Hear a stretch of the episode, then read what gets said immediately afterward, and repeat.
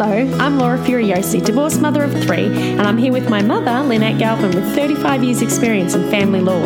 You're listening to the Divorce Course podcast. Through our candid discussions, we hope to help you through your divorce or de facto separation. We will be answering the most commonly asked questions and covering the stages and steps that you will face on your way to freedom. Are you stuck in a deadlock in your divorce with your ex? Do you feel like you can't move on and it's getting nowhere fast?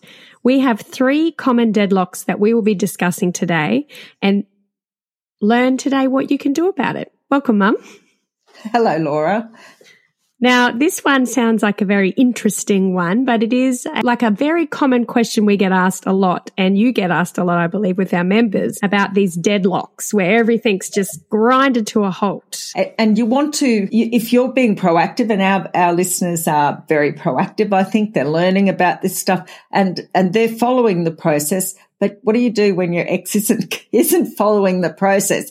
Some people feel like they're stuck in one stage or another of like their property settlement or with children. And so, and, and I'm afraid the courts don't really anticipate anyone not doing what they're told. They mm. expect we all will follow the rule, but some people just don't. So we have done a whole episode on delay tactics in divorce and we look into why your ex might be doing these delays mm. uh, and why you might be stuck in a deadlock and it might not be what you think. So definitely go listen to that episode as to the why it might be happening. But in this episode, we're going to talk about what you can do about it, um, regardless of their reason of why they're doing this, dragging their heels and driving you absolutely insane. And first of all, I do want to say to anybody who's listening to this who is pulling their hair out, going insane, just wants it to be over before we get into the deadlocks of valuations, disclosure and stonewalling, mum, what can you say about what can you say to our listeners who are pulling their hair out and just wanting disclosure? They just want to,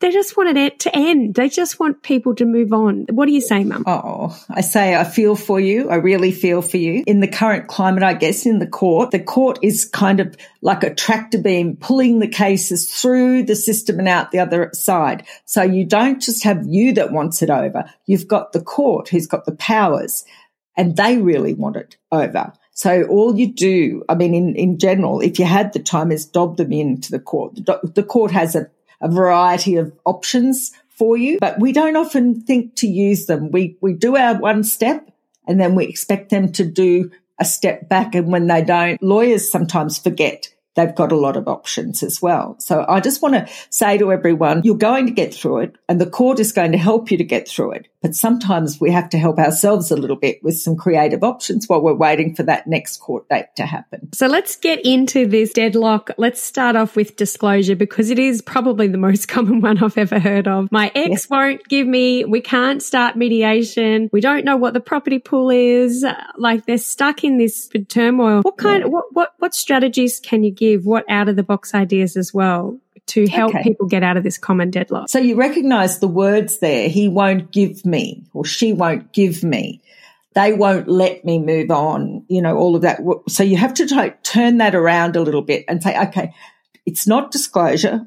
It's discovery. We used to call it discovery. And there are a number of ways you can find out uh, what you need to know without waiting for them to give you a document. So one of the ways is to issue a subpoena if you're in court. Another way is to send a form to their superannuation people. Sometimes you're a joint holder on the account, so you can look into it even if you never have. There's searches you can do online to see what bill- properties they own. And if all else fails and you can't get all of the information you want, where stuff has gone to, for instance, money has gone, just all you have to do is add up where you saw it leave. You know, if they've been taking out hundreds of dollars in cash every week and you just know they're socking it somewhere, you don't have to show where it went. You only have to show that it was there and then it was gone and it was them. So add those up and say, as far as we're concerned, if you haven't got any other evidence to show us, we are, we can prove you took it.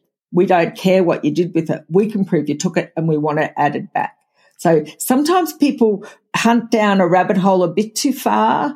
You only need to show enough for your case. So you've got to keep in mind what you've got to prove. You may never know everything that they're doing. And I think I've told you about those dodgy types who, who've been sending money over to the number one betting shop.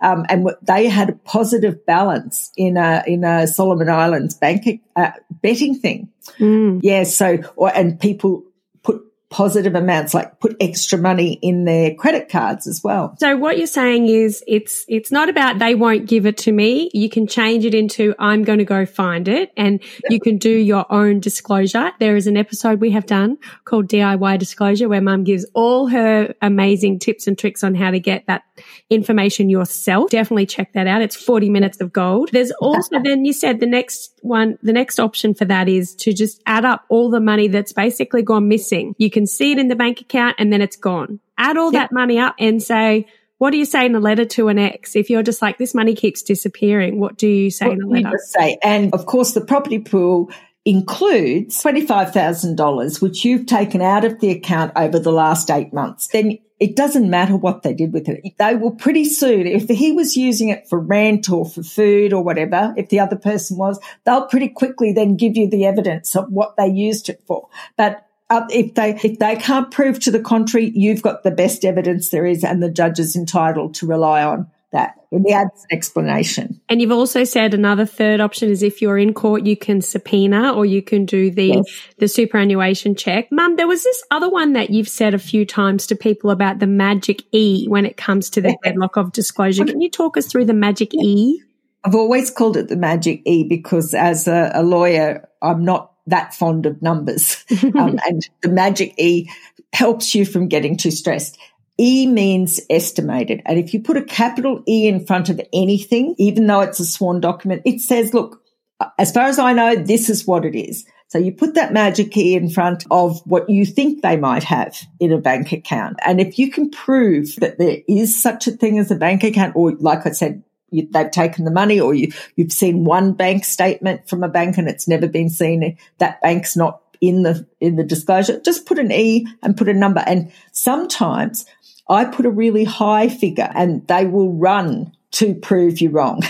so it just kind of evinces a response. Yeah. Okay. So when it comes to this particular deadlock of disclosure, basically yeah. what you're saying is just take it on. Go, okay, you're not going to help yeah. me. Then I'm going to try all these other ways to get to it. What happens if it still doesn't happen? You go to mediation. There's no disclosure. So basically it's a waste is there any anybody else who can stop the deadlock? Yeah, the court can stop the deadlock. I wouldn't be going to mediation if you don't have a good idea of what the property pool is. It is just a waste. So you set them so you set them write them a letter and say, I'd love to go to mediation and we've got this mediation booked and it's going to cost this much money, but hey, you haven't made disclosure. So instead, I'm going to cancel that mediation, which is a bold step, unless you give me that information by, you know, give a deadline of three or four days. And then I will be telling the court on the next occasion that you didn't make disclosure. And the court will then order them to make disclosure or order third party or a subpoena, issue a subpoena. So you get that information out.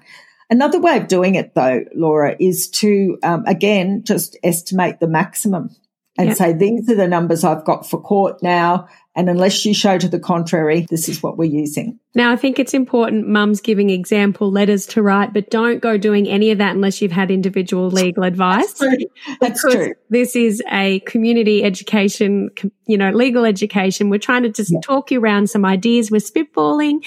We're not telling, mums definitely not telling you what to write in a letter definitely go see your own lawyer before you do yeah. that. Definitely see a lawyer before you cancel a mediation. And, you know, because there could be costs, consequences. So you need to know you're in the right mm. at that stage. And I think that's an important point to mention as well. I think there's a point in your deadlock where you have to decide and always see a lawyer before making this. When are you going to drop the rope? Are you going to keep pulling and pulling and pulling to find the last $200?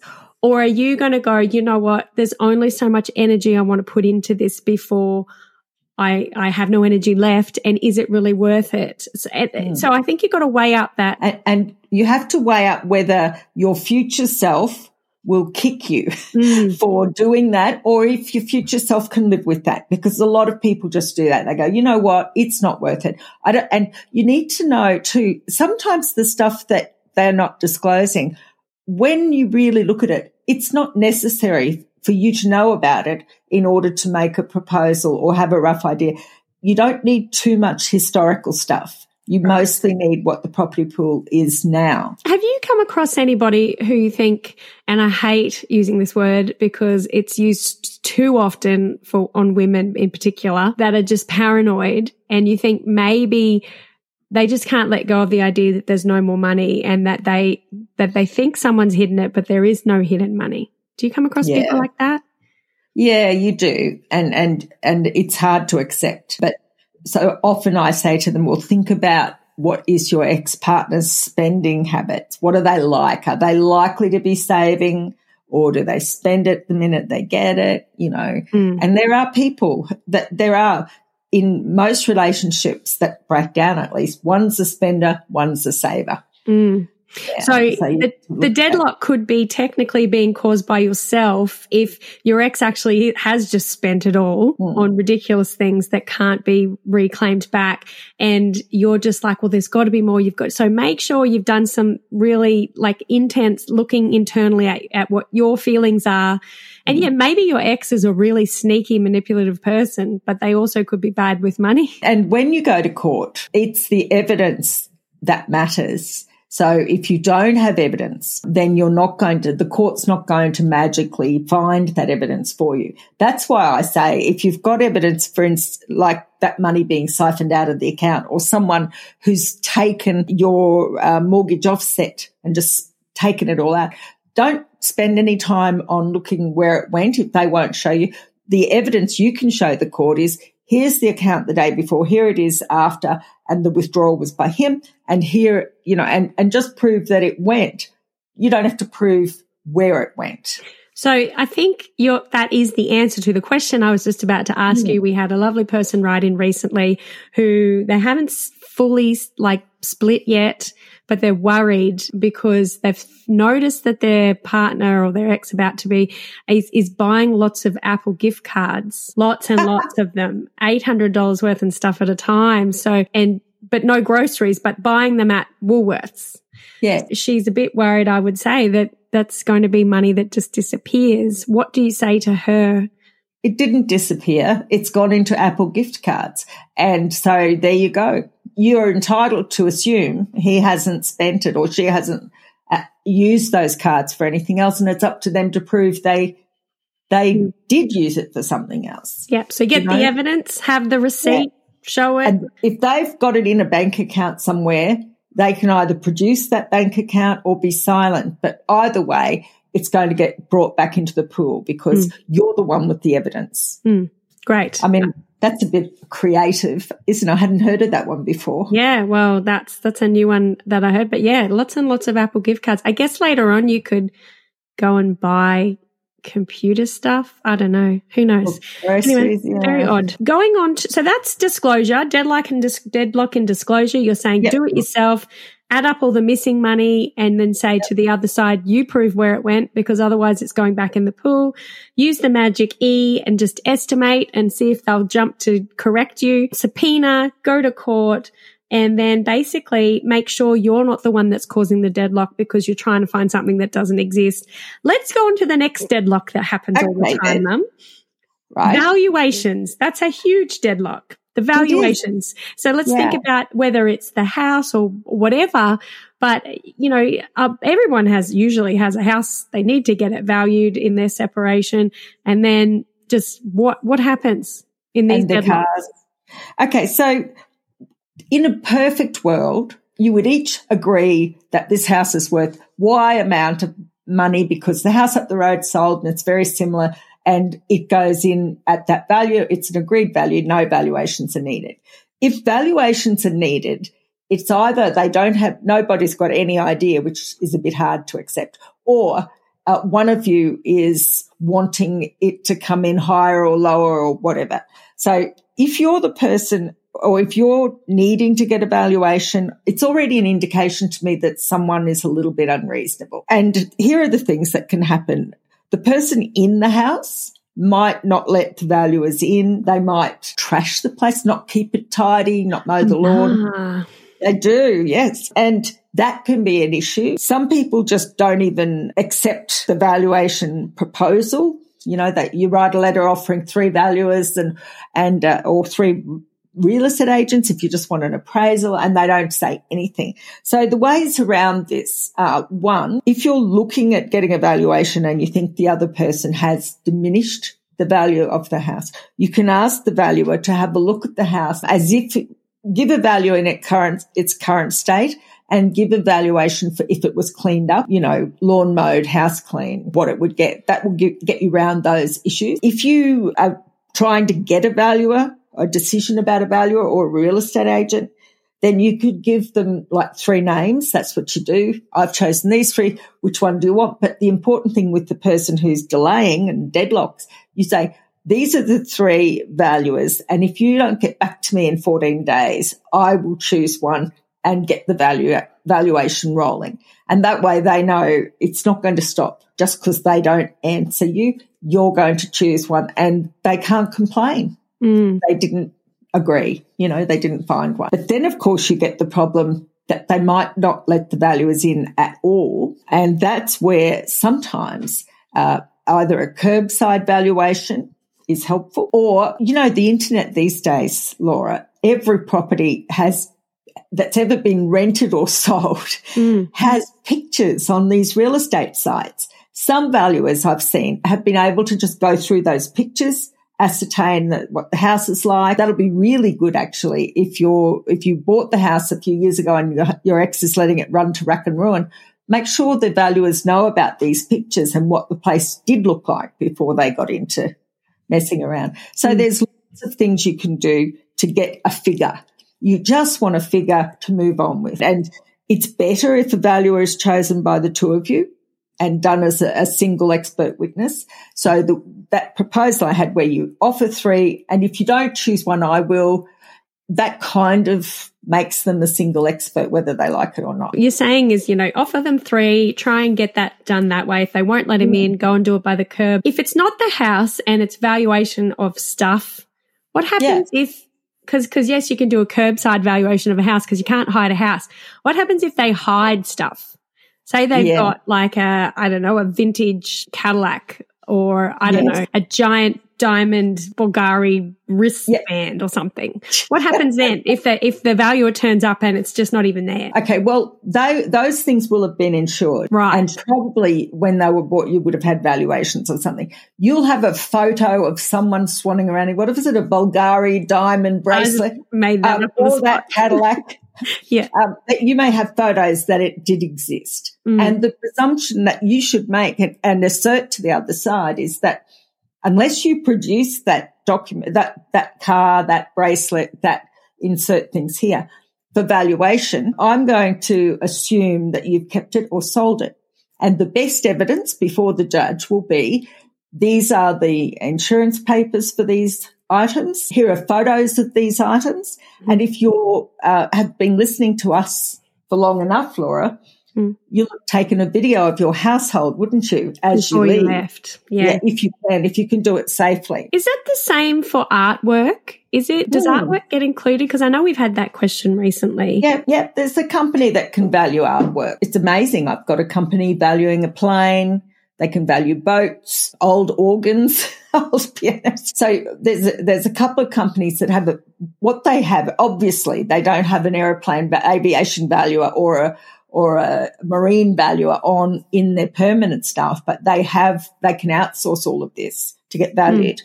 And you know, it's not just stuff that gets valued, it's superannuation as well. Some superannuations, like the military one, needs to be valued. What about if for our people that are, they don't have Bulgari wristlets and they don't have a Cadillac, they've just got like a car and some stuff in the house? Yep. Like most of us. Yeah. And evaluation is going to cost what we usually like two grand, one thousand dollars, and they don't yeah. want to do that. And but no. their ex is arguing. Uh, can yep. can how do you undeadlock that where you can't even afford to pay? Well, like you said before, the first thing to do is look at yourself. Am I being difficult about this thing because it was such a drama in our marriage and I'm just, I'm just over it and I'm not going to let him have one more bit of this thing. If it's you, really do some soul searching and what is it worth to you to, to insist on this item, you know, being valued?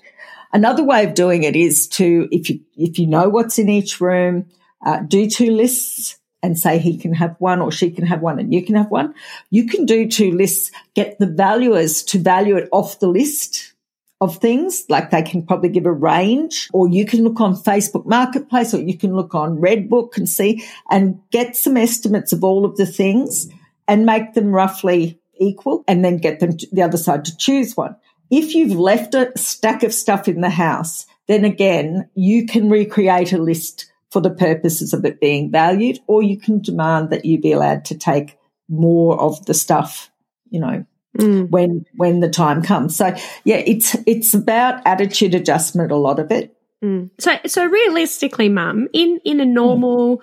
relationship breakup uh, with the mediations that you've done and and the clients that you've had, how much of things that aren't house, car, boat, caravan I don't know, expensive things are actually ever really included in a mediation. Like, how far down do valuers have to go? Like, how is it down to the toys? Is it down to the, I don't know, the, the cutlery or do they not get involved in. You know, you could find us on Instagram, Facebook, and TikTok. We're there waiting for you right now.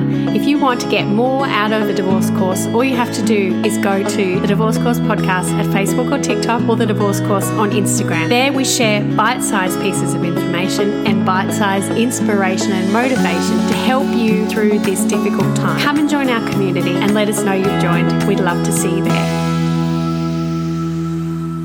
Like, how far down do valuers have to go? Like, how is it down to the toys? Is it down to the I don't know the the cutlery, or do they not get involved in? Yeah, it's seldom that low down. So you know that, but antiques are the worst because everything that's an antique seems to be very special and you can't just go down to the shops and buy another one the same or, or gifts. But no, they don't go down to that um, ephemera, that sort of stuff. Okay. And one of the reasons why you can be comfortable with that is that if you've kept the house, then you've probably got the knives and forks and spoons and can openers, etc.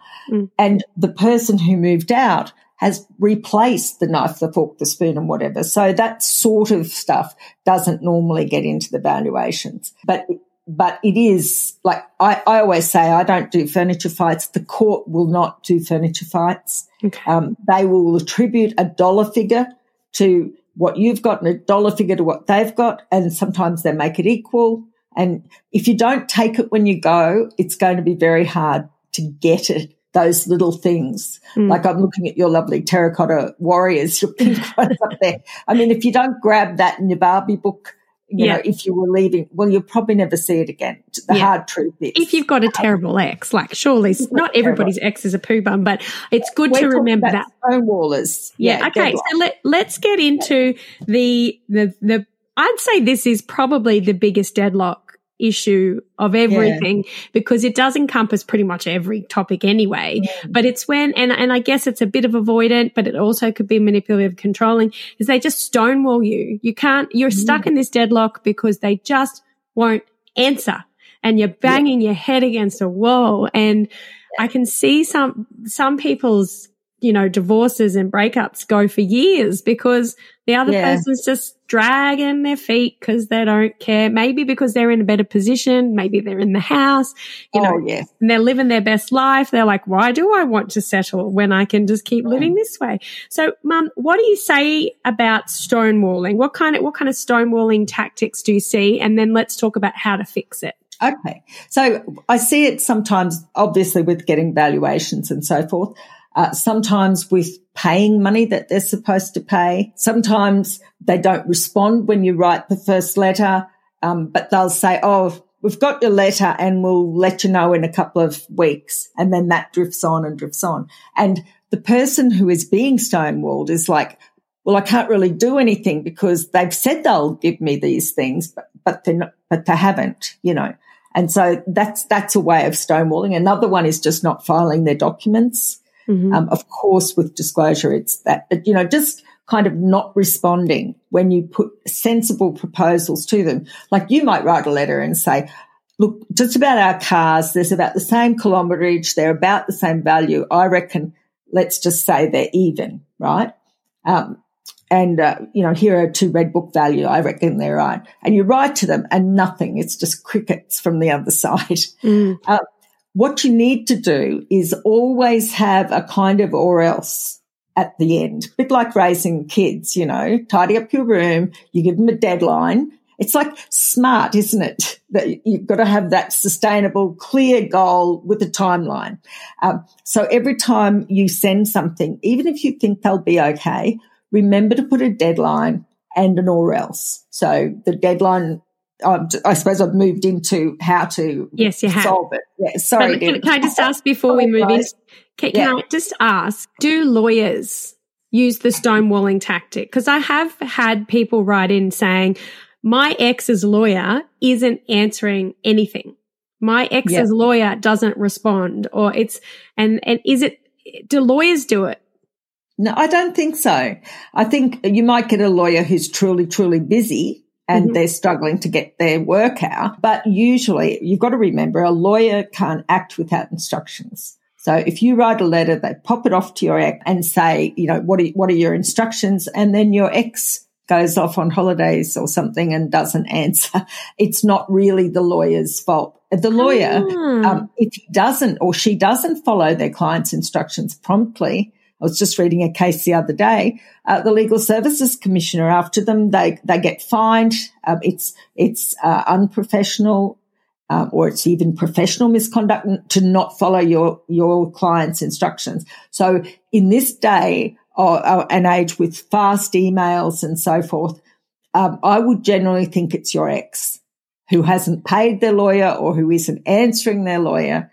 Um, it, and is it ever though a tactic? Like, is it is it a legal tactic to to because you know we talk about delay tactics in mm. that hmm. other episode, but mm. do lawyers do it for a reason? No, no? I hope not. No, I mean, okay. sometimes sometimes people will, not lawyers, but the other side might not answer um, because they can wait for their deadline to cross over. You know, if it's going to be coming up to 12 months from divorce mm. and their tactic of their strategy is to not respond and hope you forget about the deadline or two mm. years separation. But okay. it's a dirty tactic and it's, it's, I wouldn't think a reputable lawyer would do that.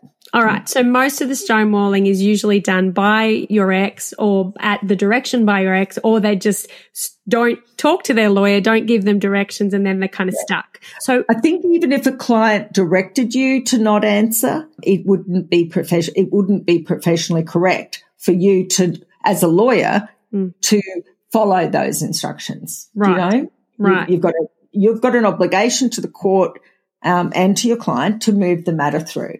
So, okay. yeah. All right. So you're being stonewalled. Yep. They're not responding. So you're talking yep. about the SMART method, which is specific, measurable, achievable, relevant, and time bound. Yes. Yeah. So, so, how do you write a letter that's using that SMART method? Okay. So you, the first thing is specific, right? Mm-hmm. So you give them, you might give them seven days or 14 days is more often, but you might instead say, if I don't hear from you by 2 p.m. on the, you know, 15th of March, whatever, then I will do this. Mm. Okay. So it's, it's clear there. And you'd be surprised how often in my career, um, I've done that. I put a time and say, and our client will then be, you know, instructs us to file immediately. Um, that at five to two or five to three, whatever your deadline is, suddenly everything starts turning up on your computer because they can't just put it off so it's very specific. So I'm playing devil's advocate here. Yes. If I got that letter, then I would say, well, who died and made you boss? Oh, would you now? well, I'm just playing devil's advocate. So, okay. how so, do, how does that work then? If they're like, well, uh, you know, okay. why did your deadline matter? Yeah, yeah. So then your response to that is, well, I'm dobbing. because I'm not the boss, but but the, the court is the boss. Okay. And if I tell the judge, you're in big trouble. If I tell mum, you're in trouble. so can I ask this question then? Yep. So you say if you don't respond by this date, this is going to happen, or I'm going to do this. If you don't choose a valuer, I'm going to choose the valuer. Let's yes. use that example. They don't respond. You choose the valuer. Yeah. They don't like the valuation. Tough luck. do you, you go to court, you say, well, I said this letter. I got And the value. He didn't respond. Yeah. He, he, I got the value. Now he's not liking it. What would a judge say? A judge would say, well, you had the opportunity, sir or madam, to make a choice. You didn't. So what you do in that case is make sure that your letter with that very clear, specific, timely, you know, actionable date on it and action on it. You, you attach that to a little affidavit of yours or tender it up, however you get it into evidence and their lack of response. You say, I didn't hear anything. So then I've done this and the court would probably applaud you Oh. They want the matter to move forward. Although I just had a funny image of a judge clapping hands.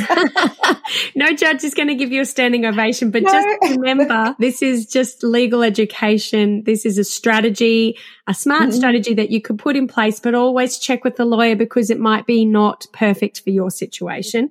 And then, and no judge is going to stand up and give you a clap. I don't, has any judge ever clapped someone? No. Sarcastically? no, you, No? um, so yes, so these, you said out of the box. So I'm giving you my out of the box strategies that I've Yep. found have worked. Uh, Yep. It takes a bit of courage to do Mm. these things, but the alternative is to stay there every morning checking your email, wondering if you're going to get that email today. Or what am I going to do next? So in our course, we talk about you, you always have, uh, when you send a letter or a request, you have two scenarios in your mind so that you, you either don't get a response in time or you do. And if you don't, then in your mind, you should have your next step planned so that no matter what they do, you're moving along to final settlement. Otherwise, these little tactics, even if each one along the way, each like two or three week delay, that can add six months to your agony, really. Mm. And I use my analogy of reeling in that fish Yes. from the surf, you know, and, and the fish fights and it moves left and right, but you keep reeling. Yeah. And, you know, your ex is that fish and you just keep reeling. Your ex is a fish. Um, mum, and there's plenty more fish in the sea too. Um, mum, You know, so uh, when it comes to giving them a time, Yeah. a time, and I know we've talked about this before, but if someone's only listening to this for the first time, Yeah. what's a reasonable time for any if or else situation? Yep. Look, I always like to give them 10 days. I used to give 14, um, but I think 10 is reasonable these days. And try to make the deadline not kind of like on a Friday afternoon or anything. And, and reputation matters. If your lawyer has a reputation of following through, um, and with their, what they say they're going to do, then if someone else gets a letter from your lawyer that says they're going to do that, they go, oh, you better because she really is going to go to court or he really does go to court, Mm. you know, so um, Okay. don't have any, um, don't have any empty threats. Mm. Be ready to take that action. And I, I know we've talked about deadlocks that have pretty much just all been about property because deadlocks Mm. with children is a whole different kettle of fish. There's the fish word again. Yeah. But are there any strategies for deadlocks when it comes to kitties and parenting? Yeah. Yeah, it's really hard, isn't it? Hmm. Um, just look at compromises. Keep the child or the children center mind, okay? And it, what's going to be less stressful for them and what's going to keep them the safest. And again, a lot of soul searching in your own, like, just in case it's you, just in case you've gone through so much that you are, you have a certain sort of way of reacting. And yeah, just, just make sure it's not you. If you think it might be you, wait another day before you send a hard letter. Mm. Yeah. And and I think there might be some people out there with manipulative and controlling exes, for example, who do like the deadlock. They they're they're adamant they're not going to do whatever it is they're not going to do. And and when it comes to children, sometimes I think you do have to just consider giving in. Otherwise, it's the kids that suffer. I guess. And look, Yep. that can suck. Just going, oh, I have to give in to that ex, but it- when you look at what maybe when you're in a deadlock in a parenting situation or in, in, in negotiations or anything, have a look at, okay, well, if I don't do it and this drags on, what will be the outcome for the children? If I do do it, what will be the outcome for the children? And if you have to take it on the chin, then it's better.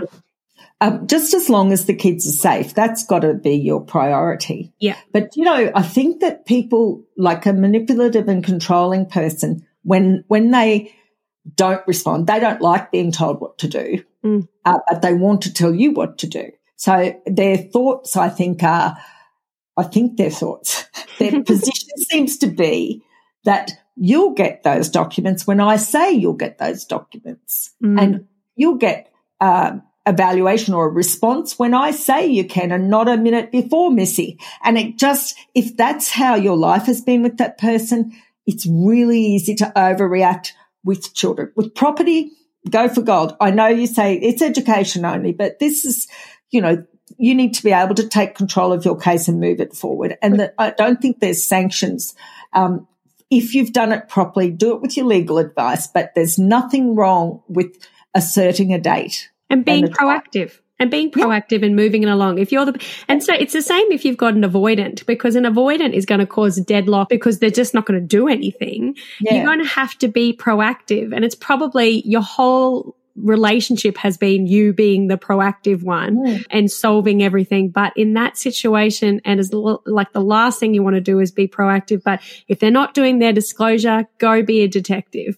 Go and find it out yourself. And, and it, I think when it comes down to it, these deadlocks, I guess also with high conflict, mum, deadlocks can Yeah. happen because of the, he, is, isn't, is, isn't. What do you Yeah. say to people who are going through that high conflict is, oh, isn't situation? Well, quickly, if it's a valuation, get a valuer, get the red book. Ask them what they say it is because sometimes they won't give you a figure. A, a conflict person, you'll put numbers in a letter and they'll go, that's not right. Yeah. it's not Tuesday. The sky's not blue. I don't live at 58 Greensland Street. I live at 59 Greensland Street. That's Yeah. so that. That's an imaginary address, just in case anyone wants to know. even think there is. We don't even know if that exists. Um, But but I guess I, what you've said in the past, Mum, with high conflict, is when you're writing to them, give them. So write what you need to say, but then give them the evidence of what you're saying, Yes. and that shuts down a deadlock fight. Is that right? Because evidence exactly shuts right. it down. And that's why they might argue about the address or whatever if you've sent the evidence. And, Mm. and look, in the absence of a response to the contrary, your affidavit will say, I've sent this evidence to my ex partner and he did not take issue with it. Mm. You know, so that's, that's the sort of thing you do. But, but remembering court is for people who are in conflict, whether it's high conflict or low conflict, whether both people are conflict driven or whether just one is. I mean, once you get into court, uh, there are mechanisms to deal with that sort of behavior because the court's been doing this since 1976 and there's nothing your ex can try that hasn't been tried before. The difference in what I'm talking about here is it's sort of clever ways, I guess, or, or good ways of keeping uh, the momentum going in your divorce and not falling sort of into the trap that they're setting for you of just wondering if they're going to answer. Mm. And I guess as well, deadlocks are expensive. Well, so are. if you Yeah. have a deadlock over every single issue, the disclosure, the valuations, the, you know, if you deadlock everything, the, if you've got a lawyer, backwards and forwards letters, it's expensive. And it's not just the dollar cost. It's exhausting Mm. to deal with them. Um, and this, the, the mental um, strain of waiting for them to do something keeps you in a heightened state of anxiety. So that's why we say when you send a letter, have some deadline, have a time and, and follow through with that action that you said you would do.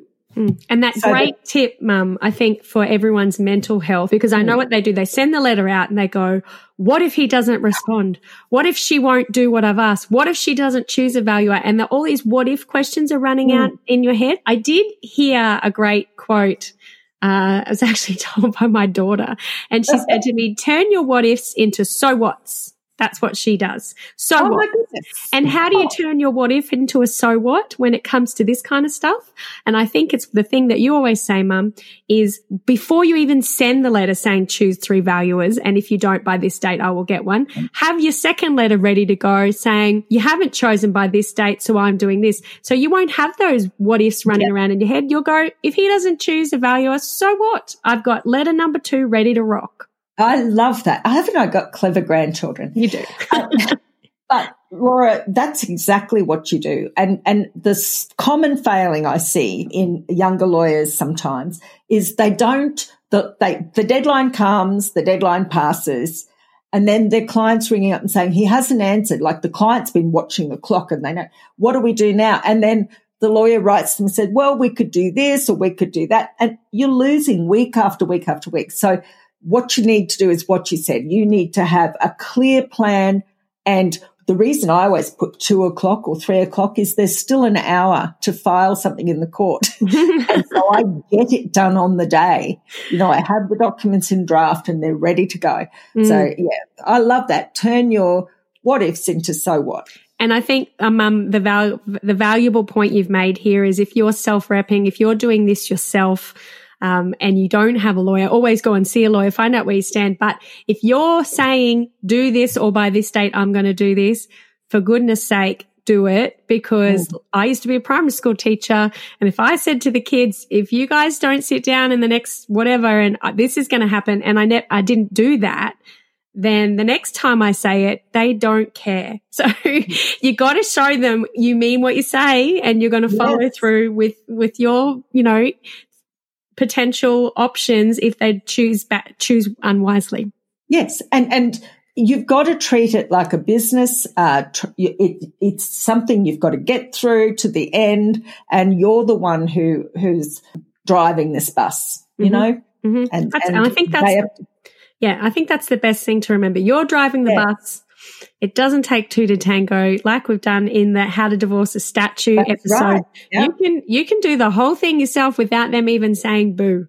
So yep. go and listen to that episode. I'll put it in the show notes as well. Mum, time's up. We've come to the okay. end of this time, but I think if you're if you're in a deadlock, I hope some of this helps. I, I I know that it's just so frustrating and so annoying because you just want to move on with your life. Um, mm-hmm.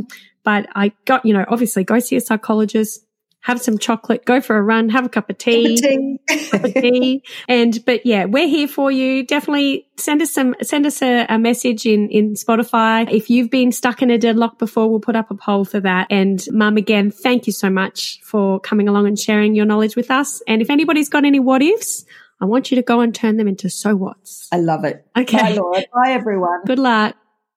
If you found this podcast helpful, we'd love it if you could rate, review, and subscribe. By doing so, you are spreading the word to help someone else just like you. Lynn would like to remind you that this podcast is general advice only, and you should always get legal advice in relation to your particular situation. And remember that the Australian laws may have changed since recording